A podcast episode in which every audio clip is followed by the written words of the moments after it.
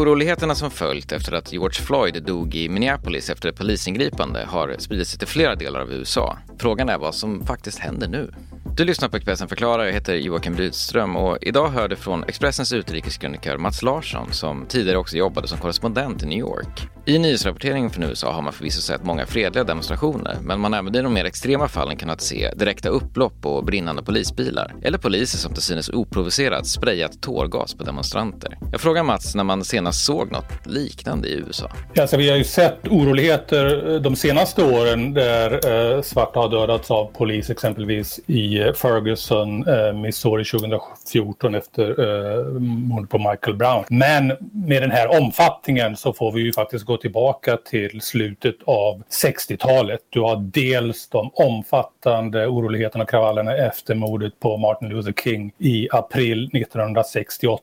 Men eh, även sommaren 1967 var ju väldigt orolig med omfattande kravaller i exempelvis Detroit, i Newark, i New Jersey. Det kallas den långa heta sommaren. Eh, det, jag skulle säga att det, geografiskt så är det mer spritt nu. Alltså vi ser ju demonstrationer, protester över hela USA, inte bara i stora städer som New York, Los Angeles, utan även i, i mindre orter, orter som i regel inte har upplevt någonting sånt här. Samtidigt, vi, och vi har ju sett det förekomma förekommer ju plundring och vandalism men i stort sett är det ju rätt fredliga eh, protester. Till skillnad från hur det var på slutet av 60-talet för det var väldigt våldsamt. Jag menar hela kvarter brändes ner och eh, det dödades. Jag menar bara i Detroit 67 under några dagar så dödades det tror jag över 40 70 personer. Eh, så att våldet då var ju betydligt dödligare. Du hade även omfattande och stora eh, protester i Los Angeles förstås 1992. Även då med en väldigt hög dödssiffra, över 50 personer. Jag tänker mycket på det på 60-talet. Alltså, Martin Luther King mördades som sagt i april. Eh, och i juni sköt man Robert F Kennedy. På hösten så blev det de här våldsamma upploppen kring Demokraternas nationella konvent i Chicago. Och jag menar, jag har ju läst om 60-talet i efterhand och förstått att det var väldigt upproriskt. Men det lugnar ju sig också. Och vad var det som fick den här uppiskningen piskade, hetska stämningen på 60-talet att faktiskt ja, men komma ner och bli lugnt igen? Ja, alltså, om vi tittar på, på kravallerna i sig så var det inte så att de pågick ju inte i vecka ut och vecka in utan vi talar ett antal dagar i Detroit, jag menar någon, max någon vecka och samma med, med Martin Luther King. Det var inte så att det var oroligheter långt in i maj och så eh, utan det var någon, någon vecka. Och i regel, alltså dels var det ju så våldsamt. Alltså hela kvarter brändes ner. Många personer grep och eh, myndigheterna satte ju in inte bara nationalgardet som ju guvernörerna kan sätta in och som vi har sett även idag, att man kallar ut eh, nationalgardet, utan faktiskt även den amerikanska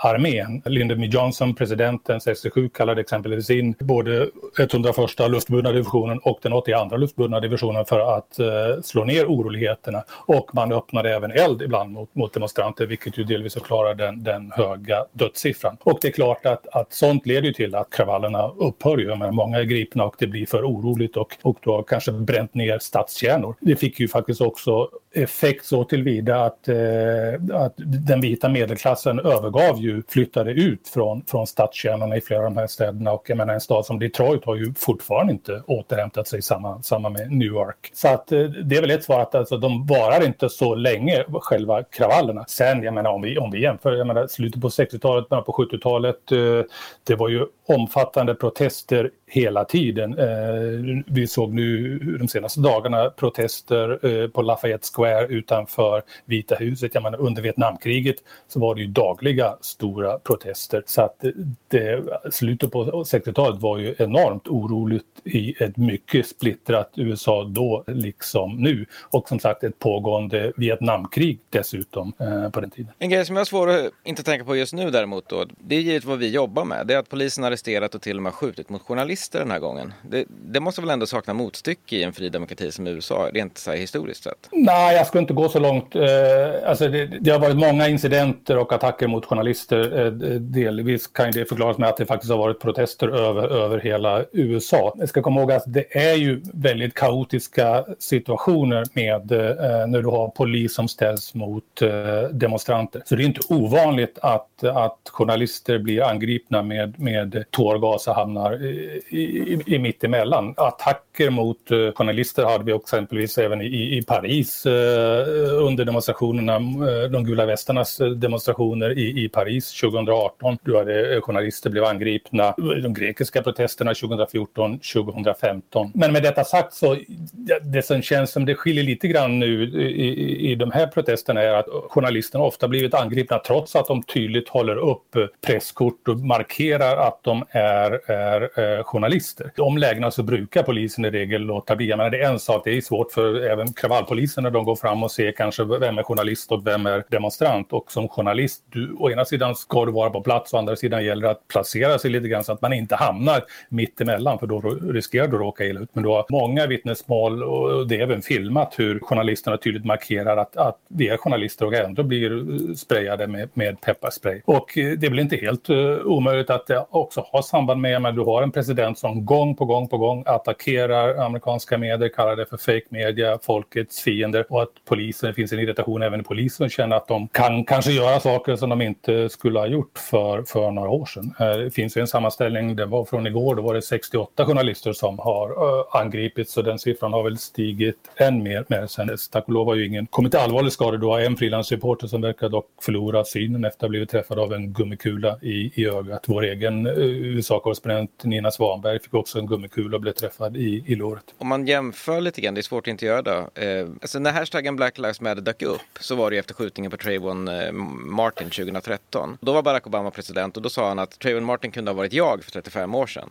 Det är svårt att inte jämföra Obama med Trumps eh, väldigt hetska retorik i det här fallet och hur olika de har kommunicerat i tider av kris. Alltså jag funderar, hur mycket betyder det vad presidenten säger i sådana här lägen? Ja, det kan ju betyda en hel del och, och det normala är ju att, att uh, den amerikanska presidenten försöker försöker att ena landet och tona ner och eh, minska på spänningarna i, i samhället. Och i och för sig, vi ska säga, men även, även eh, Donald Trump har uttryckt sympati för, för, för George Floyd. Han har eh, ringt familjen, så han har gjort den typen av saker. Men samtidigt så twittrar han ju ut saker som går åt helt andra hållet. Där han redan i början talade om att eh, plundring leder till eh, skottlossning. Han har varnat för de förfärliga hundar som finns på Vita huset om de försöker ta sig in där och de eh, soldater som, som finns där. Men jag menar, går du tillbaka till det andra, det är inte bara Obama. Jag menar, ta, ta George W Bush, hur reagerade han efter, efter terrorattacken den 11 september? Jo, han betonade att detta är inte ett krig mot islam. Han besökte moskéer just för att inte piska upp motsättningarna i, i landet.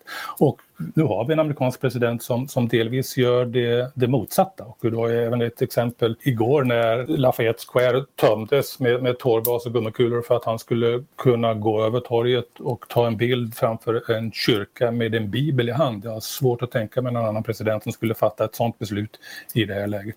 Samtidigt så ser vi arbetslösheten skena i USA. Coronaviruset är inte under kontroll eh, och det är upplopp i flera städer som sagt. Eh, hur illa kan det här faktiskt bli? Ja, alltså det är ju redan väldigt illa. Det är, det är tre stora kriser var och en av dem skulle vara allvarliga nog. Jag skulle säga att eh, en hel del hänger trots allt på pandemin och hur det utvecklas och om, ekonom, om, om den trots allt tonar bort och ekonomin därmed kan lyfta igen. Eller om vi, gud förbjuder, får en andra våg i höst med, med eh, ytterligare sjukdom och ytterligare stora problem för ekonomin. Jag menar, det är 40 miljoner registrerade arbetslösa i USA. Det är ju siffror som vi inte har sett sedan depressionen. Eh, och då att USA, jag tror det förklarar väl också delvis omfattningen på protesterna nu. Det finns en frustration, folk har suttit inne och så händer eh, detta i, i, i Minneapolis med George Floyd som, som dödas och krävs till döds av en, av en polis. Och så exploderar bara allt. Och jag menar,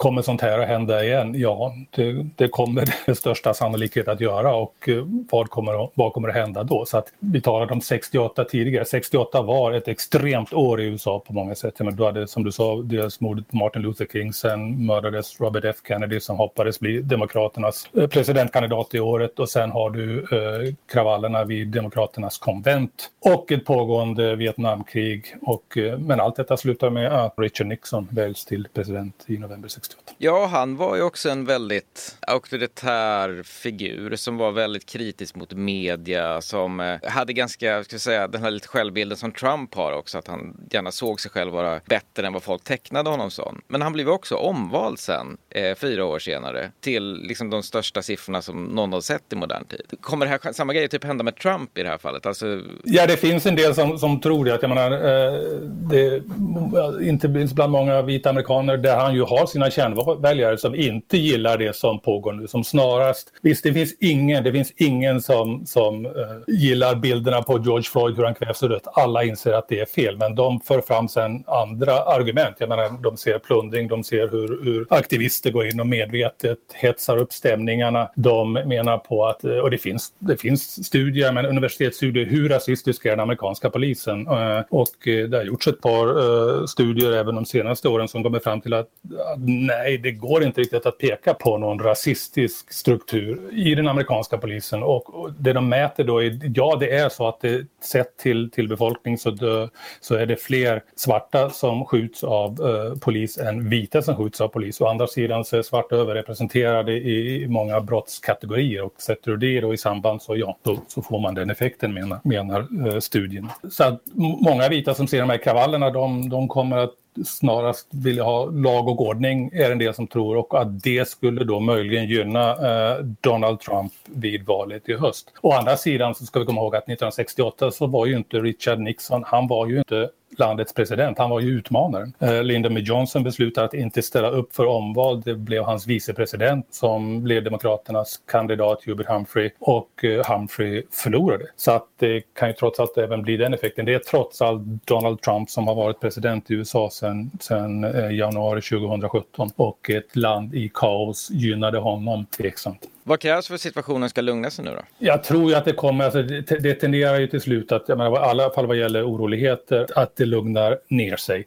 Ett problem för, för demonstranterna är att det, det är väldigt, det är svårt att hitta konkreta mål, vad, vad vill man uppnå? Jag menar, vi har haft protester tidigare eh, efter mordet på Michael Brown i, i Ferguson, St. Louis, så satte Donald Trump, eller eh, Barack Obama igång en eh, stor utredning kring polisväsendet som ledde till olika rekommendationer. Och det har ju också skett en del förbättringar. Det har betydligt fler amerikanska polisstyrkor som nu exempelvis utrustar med kameror. De filmar själva sina egna aktioner. Även eh, större polisiär närvaro ibland på gatorna, bara rent att gå ut och träffa folk. Men vi ska komma ihåg en sak som, som gör det lite mer problematiskt i USA jämfört med Sverige. Men Sverige har en statlig poliskår, det har inte USA. Varenda stad har sin egen poliskår, varenda delstat har sin egen poliskår och sen federal polis. Så att jag såg någonstans, jag tror det finns 18 000 olika poliskårer i, i, i USA. Och jag menar, ta, ta en stad som Minneapolis, de har haft stora problem tidigare, de, de, har, de, har, de har genomfört reformer, polischefen är själv svart jag menar, detta, detta tar tid och i en tid då allting blir filmat så räcker ju med att någonting sånt där